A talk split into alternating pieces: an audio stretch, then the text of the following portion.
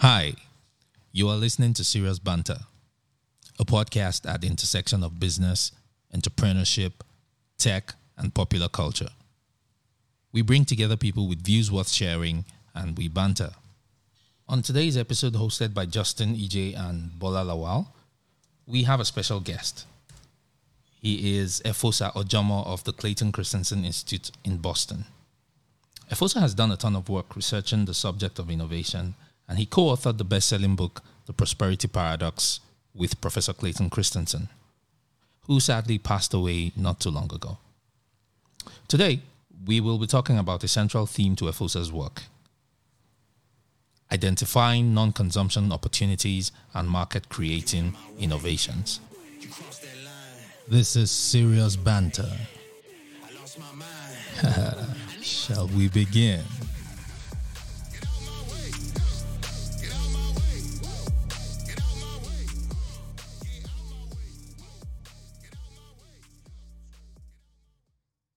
Thank all right. Thank you so much It's for showtime. joining us. So, uh, Justin, how do we start this? Where, where do you want to get this going from? So let's get Efosa to tell the people in brief about himself, about the work that he does at the Christensen Institute. I'm sure a lot of people know Efosa, but I mean, it's still better to hear an intro from you directly, Efosa, and then we will let you talk a bit about your thesis. I'm sure Bola and I will have a few follow-up questions. I've been reading your work. I'm a fan, and there are quite a few areas that I might have a little bit of a different of opinion. I would like to talk us through it. you know? So at this No, point no. yield.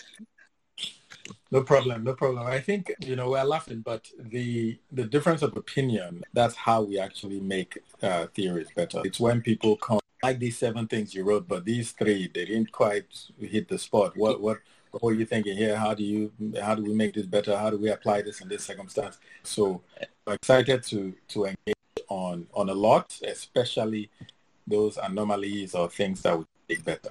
Quick background: I am. Uh, research fellow at the Christensen Institute. Been working here since I graduated from business school. And perhaps the, the biggest thing that's happened over the last year and a half is uh, Professor Christensen and I, I may his soul rest in peace, published a book uh, called The Prosperity Amen. Paradox. And since then, we've been really trying to get our ideas out there into the world. It's a different way of thinking about development, about innovation. I'm excited to, to be here and apologies for the technical difficulties, but you know, we're here. We're here. It's Bola's fault. It's Bola's fault. We blame him. It's, it's not it's my fault. It's not well, it's my fault. It's my fault. Anything for the show.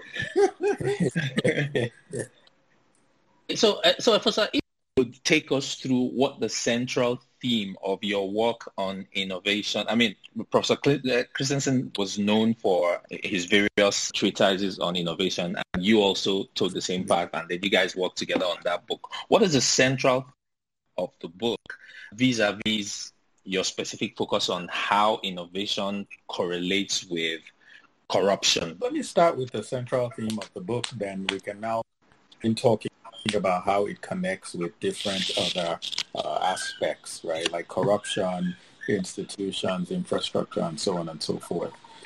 Uh, Fantastic. the whole idea really is, you know, when you when you think about poor countries, right? When you go to any poor country, they all look um, fairly the same. You see a lack of infrastructure, a lack of uh, you know affordable housing, a lack of uh, good governance, uh, a lack of so many things. You know, edu- schools, hospitals, uh, and all these, a lack of these things that suggest development and prosperity. And so there is this sort of visceral reaction to provide these resources in these in these economies. So it could be a village, it could be a city, it could be a country. It doesn't really matter what the unit of analysis is, but when you go to a poor community, it looks it looks the same, right? You you see, you know, people not wearing clothes, kids without shoes, no access to water, sanitation, all these things. And so there's a reaction to provide access to these things. And that's understandable, it's human. But our thesis is, look, by actually doing that, when that is the main strategy you have, that may lead to temporary success, but it doesn't build economies. And so it mm. doesn't matter how many schools I give, I, I, I, I give to a country or donate or how many hospitals I build or how many in the circumstance we're in now, how many ventilators Africa gets. At the yeah. core, if we don't build these things in a sustainable manner, then we're not going to make lasting progress. And that's really where the role of innovation comes in, right? That's where the idea of market creating innovations, which is what emphasize the power comes in. And so if you're not thinking about, at least from a development standpoint, we can begin talking about entrepreneurship here shortly, but from a development standpoint, if you're not thinking, you know, how do I actually develop innovations that can be democratized and spread to as many people as possible, make yeah. a lot of progress. And so that's the general idea. Um, Okay, just to um, clarify terms, right? Um, we have a lot of young ones um, in this audience. We also have a lot of, it's a mixed multitude. We have experienced professionals, we have entrepreneurs. And so I'm going to be trying to simplify some concepts. Uh, it might slow you down. Please bear with us. But the important thing is to communicate the ideas clearly so people know what you're talking about. So when you say a market-making innovation, what is a market-making innovation? Probably right. with an example. Now I didn't. I didn't want to jump the gun on that. So, chapter two of the book is, is is titled "Not All Innovation is Created Equally." Now, the reason we did that is connected to what you just said. There are so many different people, different views on what innovation is and what it means. And so what we had to do in that chapter is categorize uh, and define what innovation meant and categorize it into different buckets. And so the mm. first type to get before I get to even market creating, let me let me give you a couple of others. The first type of innovation is called efficiency innovations. Now these are innovations that help us do more with less. And so when you hear that um, Ethiopia, for instance, is industrializing fast and there are a lot of textile manufacturers in Ethiopia, that's an example of an efficiency innovation right? You you you have companies that outsource operations to other regions. They take advantage of lower wages and they improve their profit numbers. With efficiency innovations, you typically don't expand the size of the market. You sell to existing customers and you make more profits. Uh, so it frees up cash flows. These are efficiency I- I- innovations. The second type are sustaining innovations. Sustaining innovations make good products better. Okay, and so if you think of cars nowadays, some of them might have um, a feature uh, that allows you to do automated driving. Some may have uh, heated seats, adaptive cruise control, you know, Apple Play, and so on, right? These yeah. features don't fundamentally change the function or purpose of a car, getting you from point A to point B. The basic utility. Yeah, they make yeah. it better. They make the experience better. Now, sustaining innovations keep companies vibrant. You know, engineers want to work on the best and hardest products.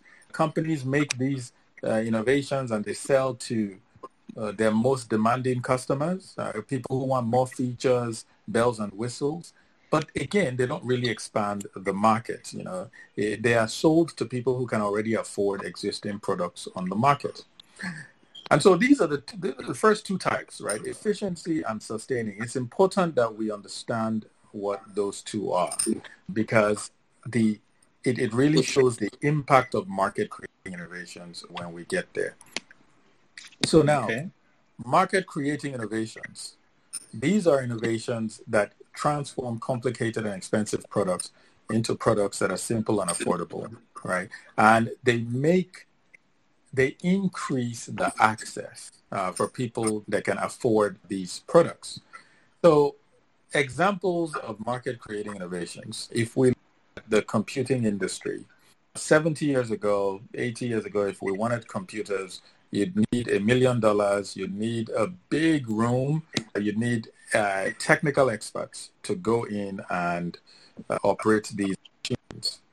But today, billions of people across the world have computers in their pockets, right? Now, yeah. notice that notice that innovators did not wait for the world to get wealthy enough till everyone could afford a mainframe computer that could be sold for a million dollars. Instead, they looked at what we call non-consumers, people who could not afford uh, existing products on the market. They figured out a way to develop innovations uh, that served them. Right? It's a fundamental difference. Now, as you do that, as you create new innovations that serve more and more people, what ultimately begins to happen is the process of development, right? There are many more examples. Uh, if you look at even Africa, our, our, our continent, years ago, when you wanted to go and start selling cell phones to the average African, they would have laughed at you. They laughed at people who wanted to do it. But today, the story is different. That's the market creating innovation, proliferation of mobile phones on the continent. It's the it's the single um, biggest market creating innovation that I'm aware of that has happened in in virtually every country on the on, on the continent. Right? There are some innovations that have happened in Nigeria, some maybe in Kenya, some in South Africa, but the one that the whole continent shares are the mobile phones. And we look at the impact that has had on the economy. By some estimates, it's worth, that industry is worth $150 billion, employs 3 million people um, directly and indirectly, and provides billions of dollars in taxes to governments every year, right? And so that's the impact market creating innovations can have. Fantastic. I feel like I'm actually driving you to the core and I'm not letting you build up to it. So I'm going to bite my tongue and just let you expand on your thoughts before I start with my barrage of questions. Is that okay? That's fine. That's fine. you just said I'm the quiet one today. I knew you would be able to help yourself. I knew it.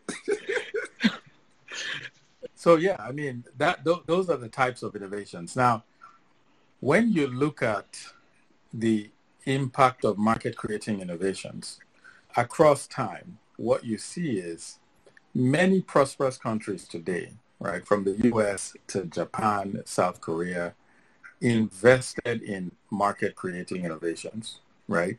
There's this, there's this idea that we have to fix a country uh, before it can absorb innovations, right? So we have to hmm. build good governance. We have to build all the institutions. We have to build all the infrastructure. We have to build the entire systems that can absorb innovations, capital, investments, and so on. But that thinking, we have that thinking backwards because the development industry essentially tries to invest in all these things. I mean, they invest in institutional reform, anti-corruption. I mean, we invest a lot of money in anti-corruption measures and programs, work to build infrastructure right? Uh, how many roads uh, do we try to build? How many uh, schools? How many hospitals and clinics? So we're working to build a society that can absorb innovations when we should be developing innovations that would ultimately build society. So we really have the equipment, and it's one of the biggest things I'm trying to to the biggest ideas I'm really trying to spread is if we step back and focus on market creating innovations, we will have a better shot at creating prosperity as a result reducing poverty. Okay, okay. Can I ask one question? How do you identify market creating uh, innovation? What what thought process or what steps should you naturally take to identify one. If way, I mean, obvious. look, many many are, are idiot simple. I don't think. In fact, we have a paper coming out that that has a section on this uh, that the question you just asked, uh, and the section is it's a framework for developing innovations that target non-consumption. The first is to identify identify the non-consumption. And what we mean by non-consumption is simply when there's a large group of people in a society that would benefit from gaining access uh, to a product or service, right? But due to certain barriers, they can't. Then you you've identified non-consumption, and and and these barriers are typically money, right? The most obvious one, but not just money, right? Money access or uh, uh, availability. The product is just not available close to where you are. You have to go to a centralized location to get it. Time. So the product is available or the service, but it takes way too much time to consume it. And skill. So it's available, but it just takes way too much skill. And so you might get it, but you, you can't really use it well. Those are sort of the main barriers to consumption. Uh, once you identify non-consumption, right? That's sort of the first step. That's a way to identify it, right? Um, you look at what are the barriers to consumption. The second is you, you can look around for workarounds. What are people doing as a workaround that can give you a clue that they would want much better solutions? So Brother Justin just said, you know, we're using Twitter in a way that it wasn't really designed or optimized for. You've got some text, live video, the, all, well, that's a workaround. And so mm-hmm. are there enough people trying to do what you're doing so that that then leads engineers at Twitter to develop a product that makes this seamless? Right. Mm-hmm. Uh, so that's an example in this circumstance. In many emerging economies, you see a lot of inefficient workarounds that people employ. I'm sure you know the, the practice of, of Osusu, where yes. you know people put money together and then you know uh, one month it's I, I take the pool the next month you know someone else takes the pool and that simply is non non-consumption of affordable and available capital right so that's that's another one there are a few others examining struggles struggles in your life struggles in other people's lives right what do what do you wake up and what are you averse to doing? What do you hate doing? Um, mm. That's a clue that look, there's there's an opportunity here to develop innovations. And so, again, I don't know that there are sort of there's there's, there's a secret formula. It's really just observing how people live their lives, engaging with people in a particular context, and understanding their struggles. Once you identify a struggle, you ultimately would see that there's a ton of opportunity for market creating innovations to emerge. And so that, that's how I would say we would identify market creating innovation opportunities. Okay. okay. I have a fo- I have a follow up real quick. Uh, someone asked that. So the goals of market creating innovation, affordability and accessibility. Help ask. So I guess what you're saying is the is it just because of there are barriers to affordability and accessibility? That's how you can identify. It, it depends, right? There might be barriers to things that I have no I have no business consuming. Um, mm. And if you remove those barriers, I'm still not going to consume them. I mean, how many people do you know? Uh, maybe you're even one of them who maybe the barrier to actually wake up and go to the gym is just it's too high, right? First, you have to you need you need time you need money for the gym membership. You need to fight traffic. You, then you get there, you work out, you suffer. And then some people say, you know what, I'm going to bring the gym home. I'm going to buy a treadmill. I'm going to buy a bike. But they still don't get up and work out. The reason for that is not because, you know, there are, there are really no barriers anymore, right? The gym is in your home. But there's no struggle. There has to be a struggle component. And, and in terms of innovation, that is the most important component is struggle. And when mm. you step back and look at national development strategies, projects that are employed, they are often solutions that are looking for problems. They are not problems looking for solutions. Mm. Uh, and that's why many uh, don't really move the needle on, on uh, prosperity. Yeah, um, first I'd like to come back into the conversation at this point uh, because All you've right, actually sure. touched you you've actually touched on the, the the area that I still have some dissonance. So when I said earlier on that I, have, I don't really have a difference of opinion per se, because I do agree with your framework, right? Um, I agree. I agree with the principles that you've set out when it comes to um, innovation. My challenge is that when I apply it to the context, which incidentally is your own primary objective, national development, right? How do we employ innovation? Where you are saying that, listen, guys, we have this thing in reverse order. You cannot be talking about fixing corruption first before you innovate. You should innovate your way out of it. Use innovation to eliminate the frictions in consumption like you are referring to right now. Ah, I agree. I, I, agree I, I agree with that framework. But here's my challenge. I think from my experience in Nigeria, as a Nigerian living in Nigeria, with the problems yes. that are common to us, I find yeah. that when I try to apply that framework, it falls flat. And why does it fall flat? The very nature of, I be, okay, so let me put it this way. I think everything rises and falls on leadership. Mm, okay. And that you cannot innovate your way out of a situation where policy, which should be the solution to those struggles that you mentioned, right? Policy interventions, have rather become weaponized. That is in contrast to a situation where there are policy gaps, there are frictions created by a passive policy environment or a negligent policy environment where people are not doing what they are Hello? supposed to do. Hello, are we still together? Okay, Efosa, can you hear me? Yeah, I can hear you now. I think we lo- I lost you for a second. You lost me for we a minute. Okay. about policy being weaponized. This is exciting and engaging. I love it. Come on, keep going. keep going. I knew, we, I knew we will get here. I Justin, we will get here. Justin, make sure you land properly because when you land, I'm coming for you. You're coming for me. All right.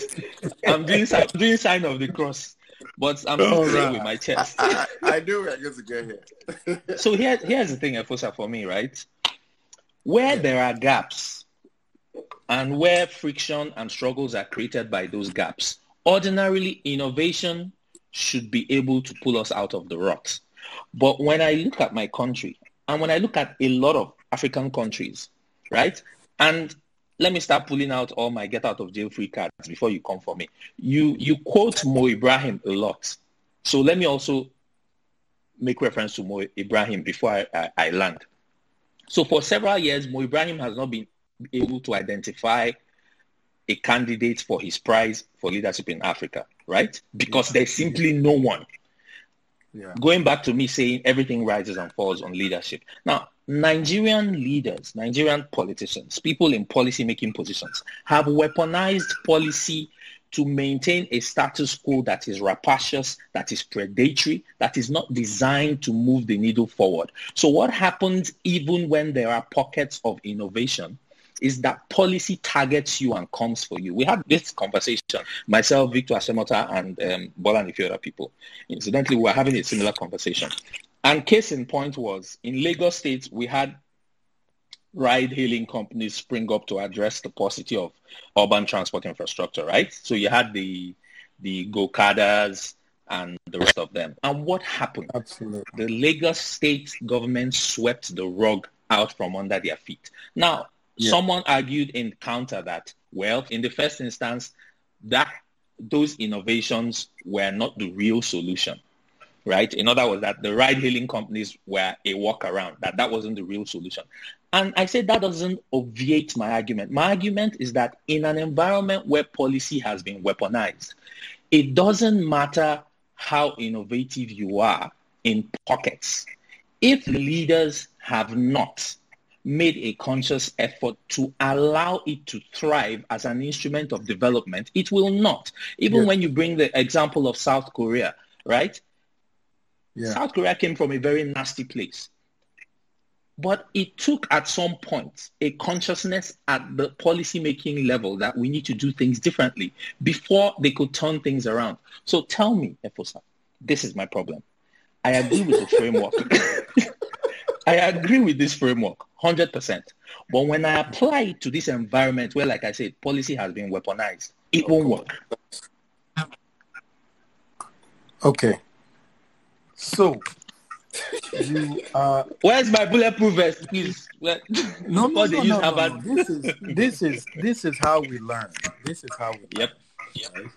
This is how we learn. Now, there are several responses I'll give to what Oh, we, said. we Right. lost Justin. Justin will come back, but keep going. And Okay. then after this, after your response, I'll start bringing. I'll add one more person. So we wanted you to have enough time to land very well before we start adding. So we can add three at a t- two, or in, in addition to you, two at a time. So we'll be rotating. So, but we wanted oh. you to land. So No sorry problem. for that. Go ahead. So so this is a this this is what what a sneak attack on Efosa. But No, no, uh, but but if, but you're capable anyways. But, but that's not it. But you're capable.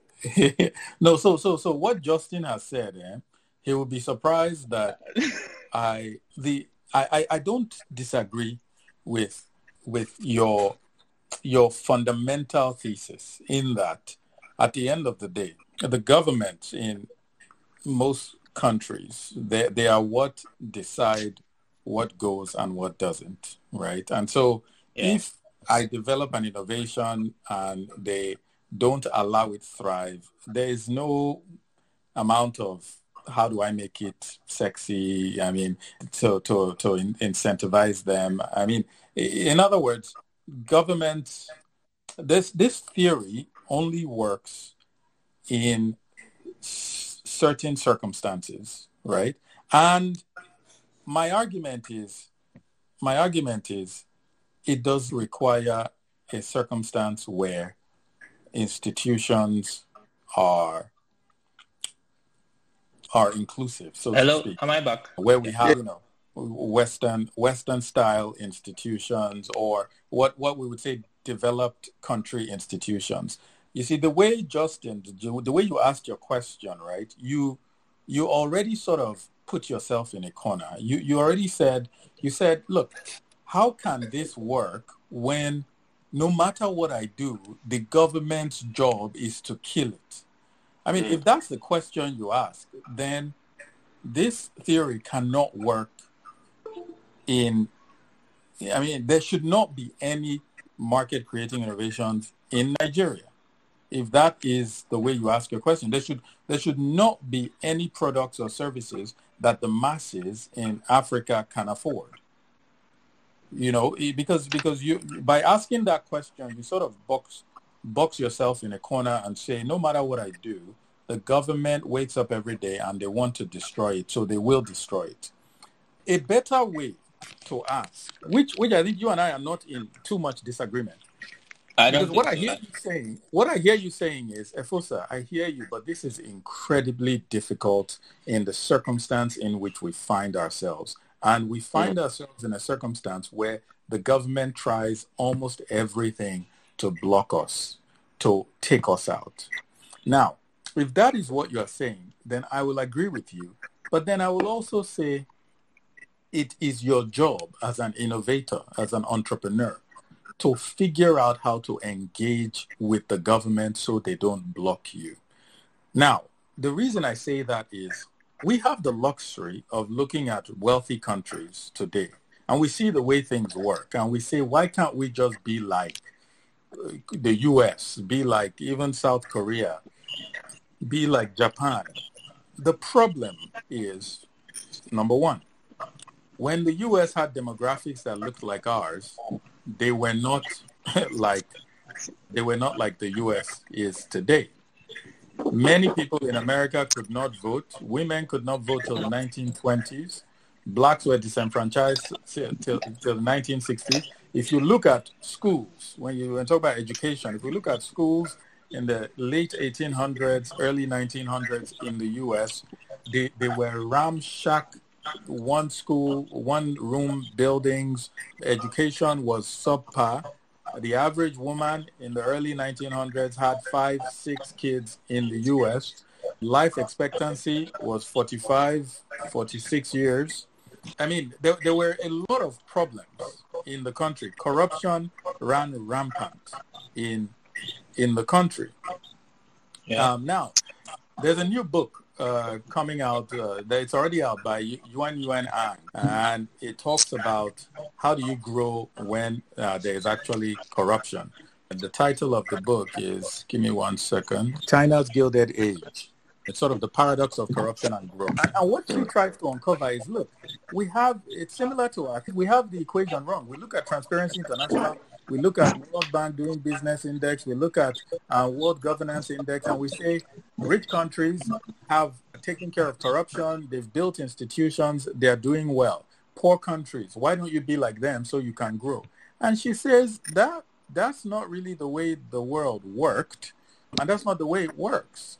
You you know you can't simply say you root out corruption and then you grow. Instead, what you have to do is ide- understand corruption first. Why is it in play? Why are all those government officials you talk about incentivized to block you? Are they are they mental? What I mean, these, these, are, these, these, these are the questions you have to ask, right? And we, we try some of them to are actually. it. You don't know some of some of them are, but you see, um, insanity is not it's not something that's isolated to Nigerians. I think yeah. there are mental people everywhere in the world. But what we are trying to do here is simply say the way we pretty things up in papers is not the way development happens. Happens, The yeah, way- correct. It's not the way it happens, right? It's not, a, It's it's very- not linear. it's not linear. It's a very messy process. And Yeah. perhaps my writing emphasizes the role of innovation so much because there's, there's so much other noise that emphasizes the role of institutions and policy. I mean, do we honestly believe that people don't know they should not steal money? That people don't know that going to a business and and vandalizing it as a government official is not a good thing. Like I mean, if you went to their homes and you did the same thing, would they enjoy it? Like I mean, people know these things aren't good. The question, right, as a researcher, um, and in this context as an entrepreneur, you have to ask is, when I set up this business, what is going to be the likely response from the government considering the context I work in? Now, I think it's fair to say the likely response is they're going to come and give me trouble. Now, you ask why? Well, when you look at how much the federal government um, spends per citizen in Nigeria a year, it hovers around $200. About Mm. 50 to $60 of that goes towards servicing debt. So they've not started paying salaries. They've not started paying, building new roads, schools, hospitals. 150 or so dollars per person per year is what they have to spend on everything, on education for our kids and hospitals and so on. Now, when you look at That's when you wow. look at the countries we are comparing ourselves to, right? When you look at, Mm. say, uh, France, it's around twenty-two thousand dollars. Belgium, twenty-three thousand. Sweden, right? You are looking at twenty-seven thousand. Denmark, thirty thousand. America, twenty thousand. So when you look at those Transparency International uh, indices, you look at the World Governance indices, and they say, oh, Nigeria is at the bottom, or Somalia, and, and, and so on, and then these other countries are at the top. What they are missing is how much are these countries spending per citizen? Now, the other thing I would, I would, I would highlight real quick is we have some research that will probably be coming out in another two to three months that says, okay, we talk about market creating innovations a lot, but let's dig a little deeper and, and really uncover some insights. And so we looked at uh, a hundred market creating innovations from the 1700s to like like present day. And we said, Yeah. what did some of these American innovators, European innovators, and I mean all these countries and regions that are prosperous today, what did they have to do back in the day? Um, and we realized many of them had similar issues. They had to figure out how to deal with the government. They had to invest in their own infrastructure. They had to build out uh, th- their supply chains, distributions, many of the struggles entrepreneurs have to deal with today in poor countries. And so all that to say, it doesn't excuse bad behavior. What it what I'm trying to do is uh, illustrate and highlight why it happens and how it is incumbent on us to figure out ways to subvert that bad behavior. So one of the things that comes to mind in that respect is, which is something incidentally I preach, proactive regulatory engagement, right?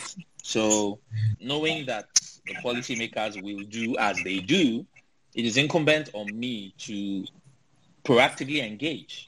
Okay, so if, if I'm operating lobbying and bribery and bribery, right, right. So that is what that is what that is what. Um, look, look sometimes all in the same. You know, so that, so we we real, real quick, real quick. We have um, Chika join. After that point, maybe we can allow Chika to chime in real quick, and then we'll, we'll keep going from there. Well, sorry. Okay, I was just going to say that is what this China's Gilded Gilded Age talks about, right? She says we are now letting rich countries uh, off the hook. It looks as if there's no corruption that happens there. However, what we call corruption or bribery, they call lobbying. Lobbying. Uh, mm-hmm. Today, if I if I try to call my my, my congressman or woman in in, in, in the U.S., I, I guarantee you they will have me leave a message but if I donate $1 million to their campaign or a super PAC that's supporting them, and I would like them uh, to give me 30 minutes of their time, I mean, they're gonna they're gonna respond. So I mean, Pay what do you play. call that? Right? It, it's simple. So the the point is, as a researcher, right? Think of it as science, and you know, when you are studying cancer, you don't ask, man, this cancer shouldn't be here. This person was such a nice person. They did everything right. Like this, this is not. This cancer shouldn't be here. And so you get mad at the cancer. Instead, what you what you do is you say, why is this cancer here? How does this cancer metastasize? How can I stop it? How have other people stopped it? We can hear you. And and what we've tried to do with our research is say, in the in the context of corruption and governance, how have most countries, not all, how have most countries figured out this corruption thing? How have they improved governance? And I don't know of a circumstance where they've done it without innovation playing a big role. Now, there are a few that we point to, you know, the Lee Kuan Yews of the world. But you see, number one, that is like pointing to people that win the lottery and then you raise your kids and say, hey, you know, everybody should Play work the hard, lottery. but you can win the lottery, uh, right? I mean, the, the Singapore won the governance lottery in that context.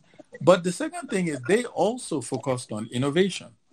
And so no matter how you slice it, you can't get around doing innovation, doing the hard work of innovation. Yeah. Th- thank, thank you, Efosa. So, Chika, this is your time to shine. It- it's going to be round robin, so get as much as you can get out. Uh, No, no, no. I will. It- It's been it's been a privilege to listen to what you were saying. I, I read your book, and I, I definitely understand. I've I've read a lot of content around understanding how innovation, non-consumable, non-consumption innovation can create markets. So on, on two things, two fronts. I, I, I totally agree with the idea that uh, developing or developed countries have essentially institutionalized corruption, right? So that the systems that allow things to happen are more facilitated around known, known, known realities of how you proceed through the system, right? So if you want to, like as you mentioned, if you want to talk to your congressperson, you can go and donate a million dollars and through a super PAC, and you can have dinner with them, right? And these are known things. This is how you play. The rules, the rules exist. The funny thing is that lobbying as a concept is also illegal in Brazil, right? So the whole concept of super PACs in, in the United States would be considered illegal in Brazil. So it's one of those things where I think, you know, we have to also question now who has a, who has a, who has a monopoly on the morality of what corruption or definition of what corruption is, right? But what that means for startups in a fundamental sense is I, I, I, totally agree. It's one of these things when we talk to startups, I, I, I work with, I advise and invest in startups. And one of the things that we talk about is, you know, what are some things you're going to have to build on your own? Some early on because the infrastructure is not there.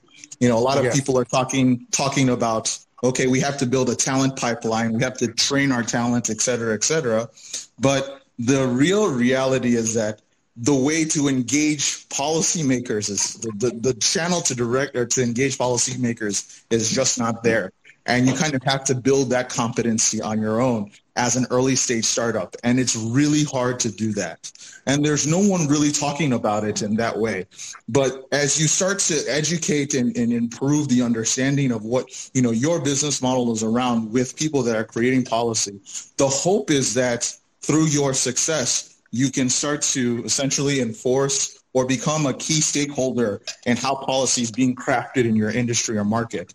It's just that startups have to do it a lot earlier in a lot earlier in markets like Nigeria, and that's just something we don't talk about as much. Yeah, in fact, Chika, thanks for mentioning that. I, if if I were starting a company in in in Nigeria, that company would probably start trying to do one thing only one thing, do it really, really well. But as that company is starting, one of the first roles I would hire for is what I call a chief government officer, a CGO. now, I, I, I, mm-hmm. actually, when we were writing the book, we, we actually thought about including a chief corruption officer. And the, the, the, the job of that person would be to make sure the company was in good standing with the government but I think that title sounded a bit too provocative. So I think a chief government officer works. You see, when you operate in a context where you, so we don't have to guess anymore, where you know the government's job is to wake up every day and figure out how can I make Chika's life more difficult as he's trying to invest in startups. He's trying to build uh, people, build companies when you know that, there's ample evidence, then when you know that, then I think it's incumbent on you, if you decide to play in that context, to also wake up every day with that knowledge and then say, hmm, if I know the government's job, implicitly or explicitly, is to try and figure out how to disturb me, how can I guard against that? Now, this does not make it right. This does not make it easy. But these are just the realities. It's, it's why I use the analogy of cancer. And I think when you know cancer has come and it has, inv- it has visited you, you don't wake up saying, oh, it's not fair, it's not right, look at what I, I am a good person. What you do is you say, cancer has decided to visit me. I need to figure out how to I need to figure out how to respond, how to fight back. And if I may, mindset Sorry, go ahead. I, I, was just going to introduce a very apt analogy for that. So w- what you're describing is the lion and the gazelle in the safari. Um, exactly. The gazelle wakes up in the morning and he knows he needs to start running uh, because the lion is going to wake up and start running and somebody is going to be somebody's lunch.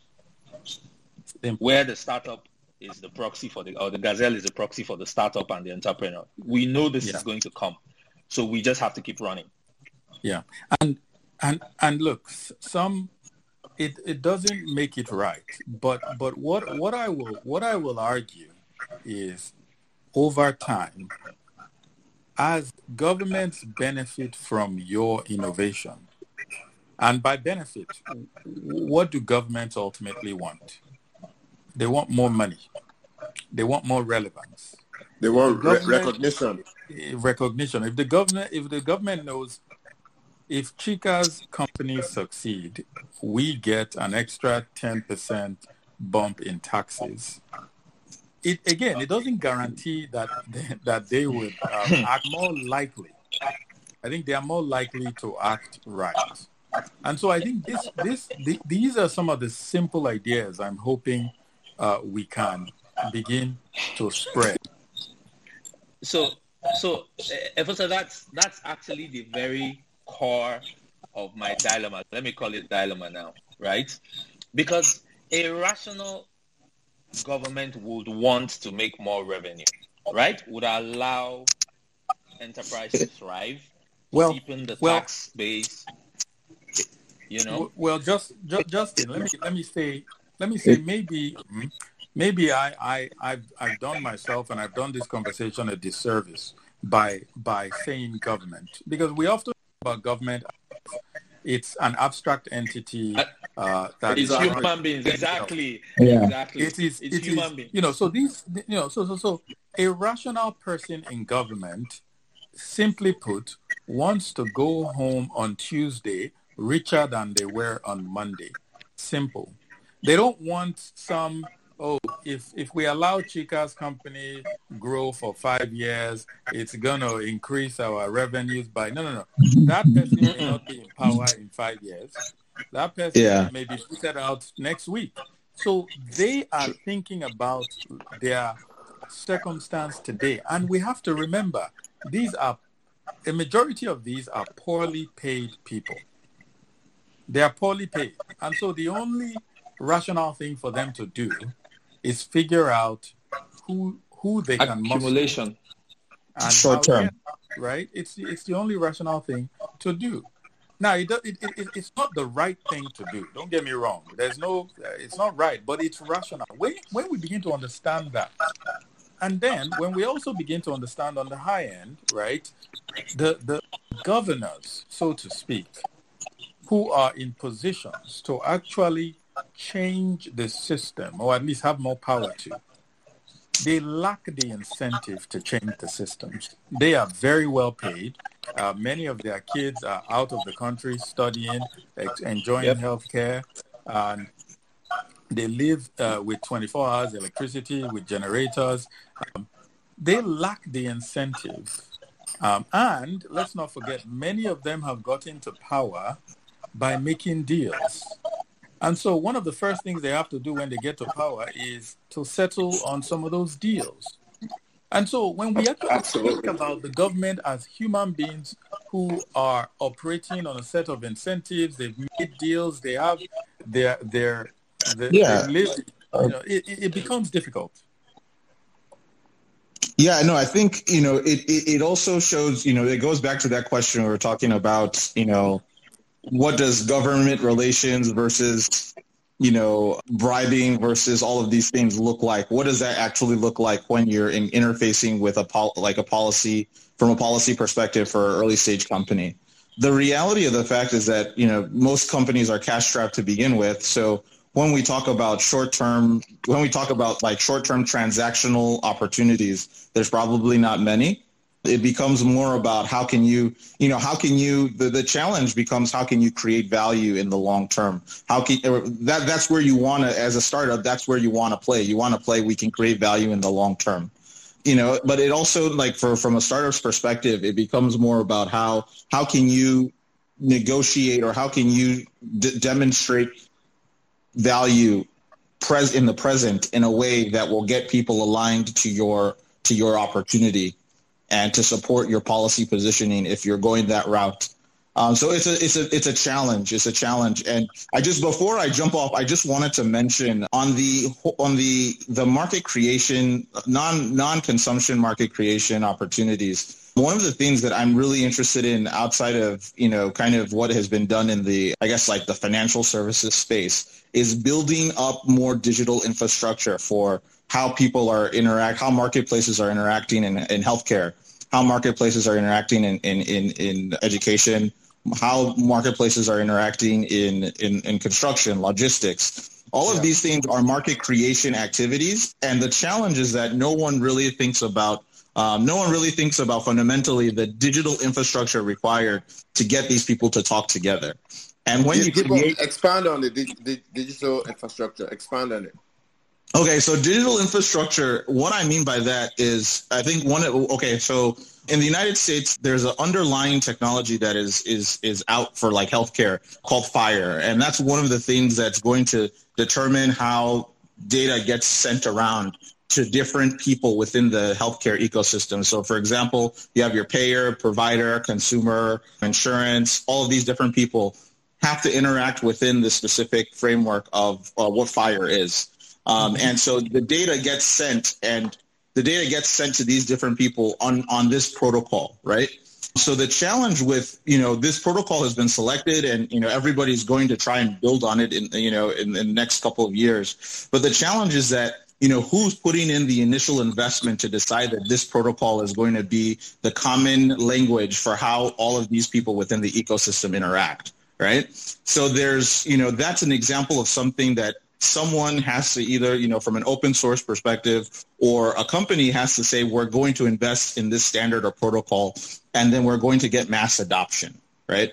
And so one of the things that I'm looking at is that as we look at, you know, for example, education records, right? how do we you know how do we have a common language for everyone that has to have access to education records to ensure that everyone has you know these type of this type of information and you know around performance attendance course performance et cetera et cetera. And how do those things kind of and how do those you know how do those people how do those stakeholders talk to each other? And then once there's a common language what value can be created on top of that language that is valuable to everyone else right? And so those are the kind of things that i'm looking at in the next probably five to ten years as investment opportunities people that will build that digital infrastructure that will allow marketplaces to communicate in ways not just through payment and commerce not, not just through payment but through data through data sharing through you know collaboration, different different ways like that, and help. Anything about cloud? It's it's it's it's cloud. It, it, it, part of it is cloud too. Part of it is being able to that that goes even further up the value chain into you know having conversations about different countries being able to manage their policy and not just their manage their like national cloud instead of having to have data stored in you know Europe Europe or something like that. So those are all the I things. I mentioned cloud because yeah, you're singing in uh, Justin's ear.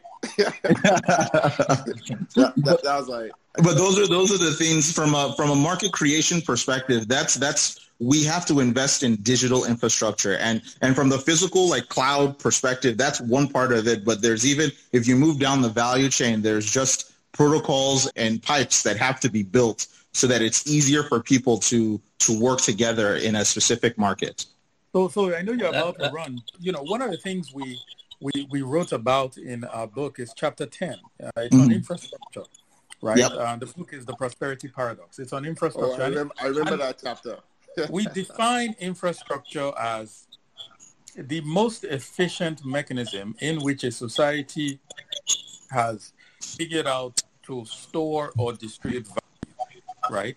Now, mm-hmm. when when I think about Nigeria and Africa and many emerging markets needing a digital infrastructure, the question that comes to mind is what value is going to be stored or trans or distributed on that infrastructure? And as it stands today, when I think about the investment necessary to build an infrastructure like what you're talking about, I see a ton of value that we are currently storing or distributing. Now, what what I would then do is, is is not say, oh, we don't need this digital infrastructure. No. What I would do is say, where are Nigerians having problems storing or distributing value? And what digital infrastructure can we build to support that? That is why there's a lot of investment going into payments, right? Yeah. It's not because people just love like people we don't know how to spell payments. It's it's because it's because when you look at the stress in going to a bank, in financial services, in paying for goods and services, storing, distributing money, it's incredibly difficult. And so we are pumping it billions of, of dollars into that sector. I don't see, I could be wrong, I don't see the same stress in healthcare. I, I'm beginning to see some of the stresses in logistics where we are now trying to leverage some digital uh, infrastructures to help us make that more efficient. And so I would always start with where is that struggle? Where is there non-consumption? And how can I then build, in the, in the context of infrastructure, build an infrastructure that can help me store or, or move that value around? So you're advocating a case-specific micro-level approach. as different from the top Oh, down approach. oh, oh. In fact, Justin, you you we need we need to write something together. That was beautiful the way you said it. You guys, you guys, We need- should. definitely need to connect after this for sure. That was beautiful. I That knew is it. exactly what I am. That is exactly what I am. I am advocating. Huh. It's So- exactly so- what I'm advocating. Because so it, it plays into the because I- really because that's about the only hope there is. I, I was listening to both of you um, talking, and I was looking at your the the the article. There was this article you wrote, the eight attributes of successful market creating um, innovations, right? And I was asking myself, Yeah. so where is the solution inside this thing? Because I know that I agree with this framework, but I just can't seem to find a way to make it work here. And I was just looking at um, an emergent strategy when you talked about targeting non-consumption. Uh, that when targeting non-consumption, innovators typically employ an emergent strategy because they are going after markets that are undefined. So when you think about this and you think about the fact that typically regulation, which is the weapon of policy, plays catch up to innovation, right? Taking it back to the analogy Yes, of the yes. lion and the gazelle, the only way to survive is to stay ahead, right? So so you're always on the fringes, always pushing the fringes of the norm. Because that way, no matter how malicious policy is, it will need to understand what you're doing before it can create interventions that might exactly, disrupt what you're doing. Yeah. exactly, exactly. When you can, eh, when you can get get get get the government uh, get get the government on your side. You know, I, I think we we have to figure out how to how to see the government intervention as as a, as an interesting puzzle that we have to solve. Because the fact of the matter is, it is not today you and I have been talking about how the government stymies progress, how they don't they don't allow businesses and the private sector thrive. I mean, it's not today. Yeah. Um, and so if we've been talking about this for decades, and from what I see, it only seems to be getting worse, then maybe we should we should start focusing on all right we've been trying to convince them we've been trying to beg them we've been trying to plead with them. Let us now try to incentivize them very directly. Now if we try to do that if we go to the lagos state government and say look there's a company i'm setting up. If you allow that company to operate you tomorrow will get $200 extra. And i mean you do do with it what you will. That's your business. But this is what i'm bringing to the table. If they if they say no then now we know we have a more spiritual problem you know because that that that even that wouldn't make sense to me because that that's that's the limit of our research quite frankly i mean i i don't know i mean that's the limit of our research Uh, I, I would submit that that's actually where we are. And that's probably the source of my dissonance because we need to dig into that layer because that's exactly what's happening. So here's the thing. If you took such a proposal, speaking hypothetically, right, Efosa? Yes. If you took such a proposal, I'll tell you very quickly what, what, what, what has been happening and what would happen. You would simply get, if you were already in play, you would get shut down and a crony would come in, would be brought in to simulate doing the exact same thing that you wanted to do. Okay. But at- then, at- then at- Justin, Justin, then you are not solving the right problem. Then go Uh-huh. and talk to that crony and beg him to be in business with you. To partner. Look, these are these are not. It's not ideal, right? Just these are remember the all the things I was saying. Mm-mm, mm. Th- th- th- these are the circumstances in which we find ourselves. It's not ideal, but if you are telling me, oh, they will shut me down, then one of their friends will go, let's go and try and engage with the friend. Um, if that doesn't work, then move to River State. Try it there. Move to Abuja. Move somewhere else. Move to Rwanda. Just be the gazelle and keep running. there is somewhere like I mean, I think this is the part that you know, I talk about Mo Ibrahim a lot. You're right, and you would Mo Ibrahim not set up shop in Nigeria. I mean, he set up shop in Uganda. Um, I don't think you appreciate. We appreciate how poor Uganda is. Uganda, mm. Sierra Leone, DRC, uh, Congo, Brazzaville. I mean, these are not uh, these are not what I would say buoyant African countries, but that's where he set up shop. Places Liberia, where we would typically say. Right. So the, the point is, um, now I don't know why he didn't set up shop in Nigeria, but maybe it was for some of these reasons we're discussing. Yep. Right. And so the point is, I, I get it. It's stressful. It's probably the most stressful place. But but when Nigeria now started saying, ah, we can make money from this this license thing, or just allow people come and build a, a build a, a, a cell cell tower. do we not do we not have a vibrant uh, uh, system now? You know, so set up shop where you know you would have the least amount of not no resistance, the least amount, and then the place where you have more resistance, they will begin to look at you.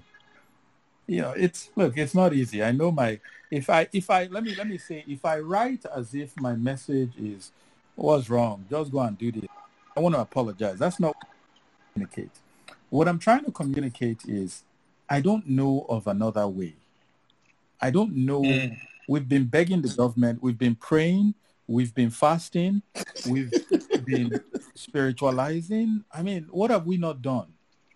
And this is all I have left. And this connects with how other prosperous countries have developed. So a part of me believes until we really give this our effort, I think we keep trying. Okay, uh, thank you so much, Efosa. So at this point, we'll take a little break on, on the conversation. So we do this segment called Plug Your Stuff. We'll bring in startups, establish new. Some have new products. Some have new features they are launching. They come in for about two minutes and they just tell us what they're doing. I, I felt I wanted you to be part of it, to just to see some of what we do and, and you know just get be part of the serious banter, the collective. So uh, yep. I have Dennis on. He's the name of his idea is or startup is called Nothing. And um, Dennis, you have two minutes, real quick. Let's go. My name is Dennis. I'm the co-founder of Northland. Um, Sales is built around retail merchants in Nigeria. We know that uh, SMEs constitute more than 71% of all businesses in Nigeria. Okay, at, at Northland Sales, we are tackling retail payments from a different perspective. According to CGAP report, six out of 10 merchants merchant addressable market, which is the third largest contributor to the Nigerian economy, has some clear set of pain points, which is one, managing customer um, relations, building loyalty, handling store credit, managing inventory, access to credit, inability to save, to, to save, and the rest of them. So we built uh, Northland Sales, a retail accelerator that offers retail merchants solutions from inventory management, point of sale services, micro savings, micro credits as a bundled product. Life in. I think we lost him. Efosa, did you, did you hear anything you wanted to ask him? Yeah, I mean, I think it, in theory, the idea sounds wonderful.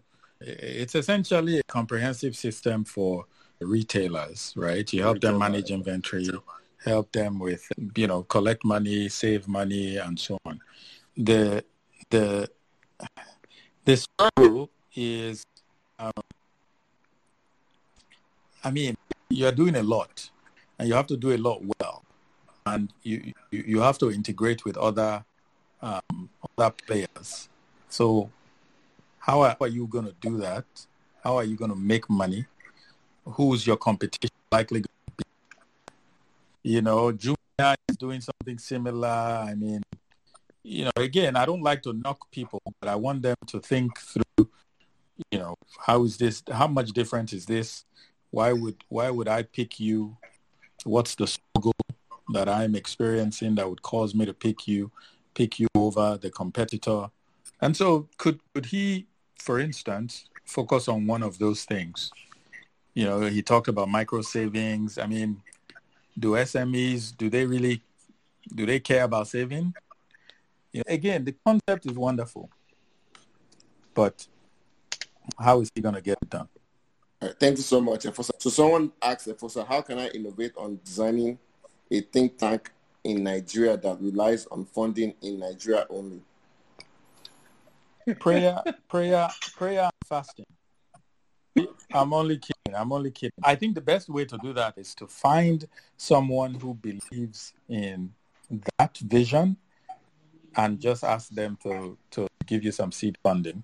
You know, now there, there may also be opportunities to go international development money, but typically those are a bit harder to get. So uh, I'm seeing more and more step up, um, but we need more think tanks. I mean, there are so many think tanks in there are so many think tanks in in you know m- more prosperous countries. Uh, so, so, can you talk about mobile money? Uh, yeah, I mean, mobile money is interesting, but it doesn't excite me because I've asked this question multiple times. What is the purpose of mobile money if I don't have any money? Exactly. True. Right. So, I mean, similarly to saving, what, what, what, if you don't have money, you can't save now.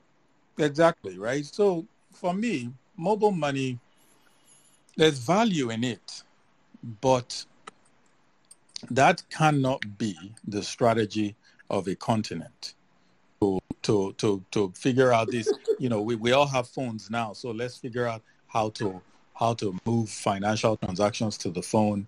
We're we're just going to be poor people who are transacting over the phone.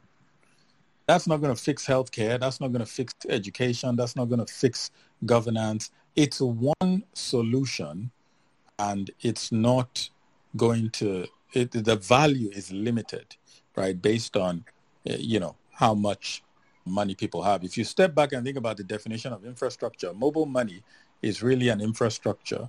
And mm. if I don't have a lot of value to put on the mobile money highway, if you will, then that highway, the value of that highway is diminished.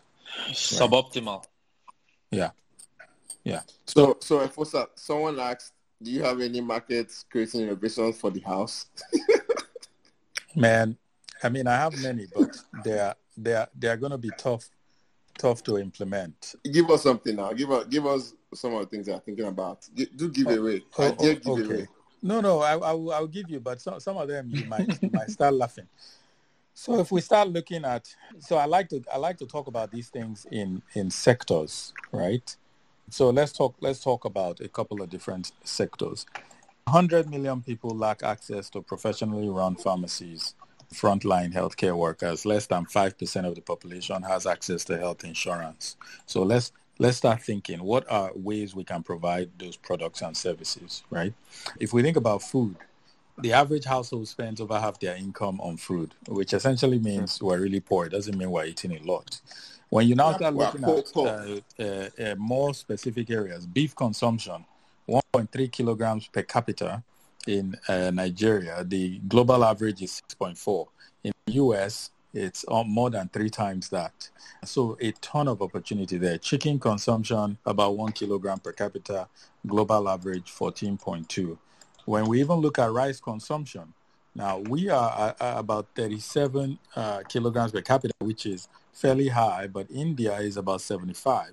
When you look wow. at our import bill, we are importing a lot, a lot of that, a lot of rice. I mean, you look at housing.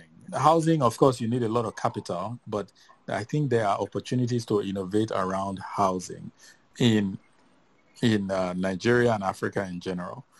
We don't need we don't need to spend 10 years, 20 years building a house. When I get a little bit of money, I go and buy 10 bags of cement. And then, you know, it's a, it's a very slow and inefficient process. Uh, sapping. To, to fix housing, right? You know, housing is less a housing problem; it's more a finance problem, right? And so you find that many of these things go back to finance. However, mm. it's not just that we need money; it is what is that money going to do? Um, to do. You know, if that money is targeted at people who live in the richest parts of town, serving people who can already afford, then that's a problem. The money has to figure out a way to develop a business model that targets the masses. And that that really is where the innovation comes in. That is why we call it a market creating innovation. It's not mm. easy. It's difficult, but it's necessary. Thank you so much, Efosa. If you enjoyed listening to this podcast, do remember to subscribe to our channels and follow our social media handles as well so that you can stay informed about subsequent episodes. And if you have any tips, suggestions, feedback, or enquiry, do send us a message on any of our handles and we will be in touch. See you on the next episode.